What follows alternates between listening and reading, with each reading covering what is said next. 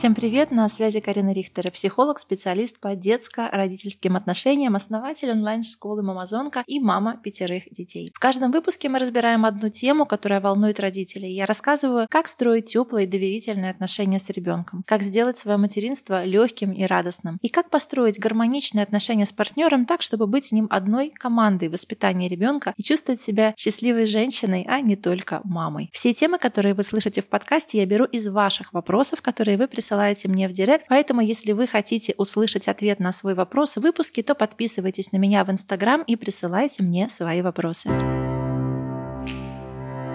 А в этом выпуске мы с вами обсудим, как реагировать, если муж кричит на ребенка. Такие ситуации могут и правда очень сильно ранить и пугать, потому что инстинктивно мы, конечно же, всегда пытаемся спасти своего ребенка. Но в семье ситуация выглядит немножко абсурдно, потому что мы пытаемся спасти его не от какого-то злостного врага, а мы пытаемся спасти его от собственного папы, с которым тоже у него выстроены отношения. Они могут быть разные, там могут быть более доверительные или менее доверительные отношения, но в любом случае эти отношения существуют. Первое, что нам нужно понять, а действительно ли наше непосредственное, прямое, немедленное включение в эту ситуацию необходимо? А действительно ли сейчас происходит что-то ужасно страшное? Или папа, он просто более эмоциональный? А да, может быть, он чуть более строг, да, может быть, он чуть более требователен, да, может быть, он чуть меньше, чем вы изучает теорию привязанности. Но в любом случае, да, папа испытывает какую-то эмоцию, да, он где-то злится, он где-то беспокоится, беспокоится, он где-то переживает, да, он разговаривает повышенным голосом. Но, во-первых, давайте с вами немножко попытаемся сделать шаг назад и оценить эту ситуацию со стороны. Во-первых, действительно ли происходит, например, какое-то насилие? То есть папа пытается ребенка ударить, он его унижает, он его оскорбляет, он действительно говорит какие-то очень жестокие, обидные вещи, которые влияют на самооценку ребенка. То есть происходит ли физическое или эмоциональное насилие. Во-вторых, смотрим на самого ребенка. Действительно ли тот, а, например, сильно испуган, сильно боится? Действительно ли это на него как-то очень глубоко влияет, глубоко действует? Или же, ну, ребенок понимает, что да, папа эмоциональный, сейчас папа немножко покричит, поругается, потом отойдет, мы все исправим, и все будет хорошо. Поэтому первое, что мы должны сделать, это оценить ситуацию с точки зрения реальной опасности. Если происходит ситуация, которая реально да, травмирующая для ребенка, там действительно есть насилия. Мужчина там собирается этого ребенка бить, например, да, или еще что-то. Да, в эти ситуации, естественно, мы вмешиваемся. И вот это та ситуация, где мы вынуждены ребенка спасать. То есть мы его там хватаем в охапку, мы уходим в другую комнату или мы выходим из дома, но вообще мы задаем себе вопрос, а как я оказалась в отношениях с этим человеком? А считает ли этот человек, что насилие — это норма? Готов ли он это менять? Готов ли он с этим работать? И если нет, то иногда, к сожалению, приходится принимать действительно очень сложные, тяжелые решения. Но человек, который считает, что насилие — это норма, убедить его в обратном, к сожалению, получается далеко не всегда. Если в вашей паре действительно есть любовь и близкие отношения друг к другу, то тут мы можем ставить границы. Мы можем ставить перед фактом, что в нашей семье насилия не будет. Для меня это недопустимо. На самом деле это то, что я в свое время сделала в своей семье семье. У мужа было очень сложное, тяжелое детство. У них был очень жесткий отец, где физическое насилие переменялось регулярно. И он эту модель взял от своих родителей. Но при первом же инциденте, не объясняя почему, не объясняя какие-то психологические детали и подробности, не вдаваясь в какие-то эксперименты и исследования, я просто очень жестко поставила границу. В нашей семье не будет насилия или не будет семьи. Возможно, он до сих пор в душе не сильно согласен с этой позицией, но тем не менее, поскольку мы хотим быть вместе, мы друг друга друга любим, он принял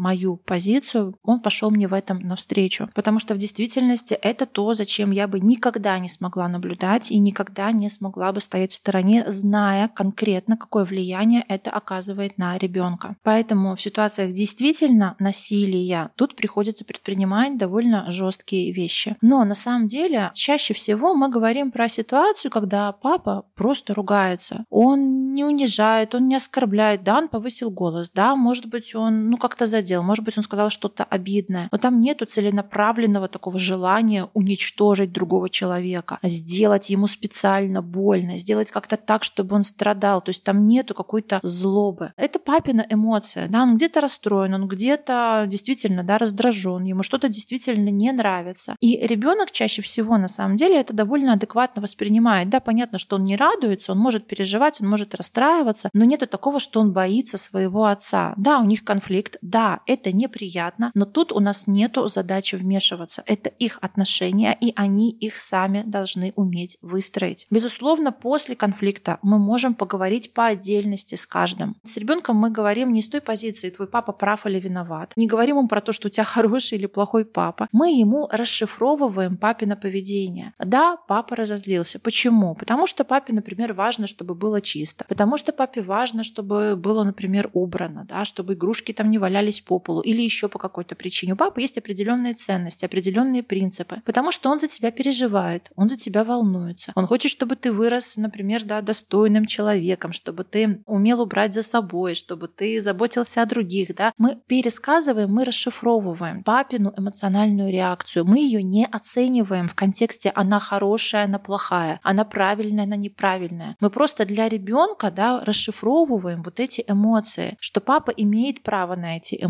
что эти эмоции возникают не на пустом месте. На самом деле, к людям, которых мы действительно любим, у нас возникают самые сильные, самые интенсивные эмоции. Папа никогда бы не ругался, если бы ему было все равно. Он действительно тебя любит, он действительно о тебе беспокоится. И мы расшифровываем именно эмоциональную составляющую. Да? То есть мы не осуждаем при этом папу. С папой потом отдельно, конечно, с отцом ребенка можно поговорить, если у вас опять-таки выстроены теплые, доверительные, близкие отношения, обсудить эту ситуацию. А что случилось? Опять-таки в зависимости от возраста ребенка. Может ли он в каком-то определенном возрасте выполнять какое-то определенное правило? Может быть, можно найти какой-то выход, да? Может быть, можно что-то придумать, если маленький ребенок какое-то правило в игровой форме и так далее. То есть мы эту ситуацию уже можем обсуждать, мы можем доносить свои эмоции, да, что я переживаю, я пугаюсь, я нервничаю, я волнуюсь из-за того, что у вас, может быть, выстраиваются, ну, какие-то, не знаю, не такие близкие, не такие теплые отношения, как хотелось бы, да, давай это обсудим. Но опять-таки не с точки зрения, что вот ты наорал, ты плохой отец, ты какой-то неуравновешенный, ты не экологично выразил свое раздражение. Ни в коем случае мы не идем в этот разговор с точки зрения критики, обвинения, обесценивания, с мыслями, что ты вообще какой-то плохой отец и не такой хороший человек, как мы все о тебе думали. Нет, мы идем именно с описанием своих эмоций, с вопросами, с поиском, может быть, другого какого-то решения, с обсуждением этой ситуации, но ни в коем случае не с критикой, потому что тогда мы делаем ситуацию только хуже. Помним про то, что критика не является эффективным инструментом, она всегда ранит, она всегда обижает, и в итоге мы только ухудшаем отношения и между нами и мужем, и между мужем и ребенком. Если же такие разговоры для вас невозможны, вы чувствуете, что отношения с мужем становятся хуже с каждым днем, нарастает непонимание, напряжение, вы не можете найти компромиссы по поводу воспитания ребенка, то я вас приглашаю на свою новую программу «Мужчина и женщина. Секрет счастливых отношений». Как вернуть легкость, тепло и близость в отношения с мужчиной и открыть друг друга заново. На курсе вы научитесь понимать партнера и доносить свои мысли и эмоции так, чтобы вас слушали и слышали. Вы поймете, как находить компромиссы и приходить к единому мнению, учитывая ценности и интересы друг друга. Вы научитесь эффективно общаться, вести диалог и выходить из конфликтов с партнером в плюс. Ссылка на подробную программу курса и условия участия ждет вас в описании выпуска. Если будут вопросы, то оставляйте обязательно заявку на сайте с программой. Вам перезвонят и расскажут все подробности, ответят на все ваши вопросы.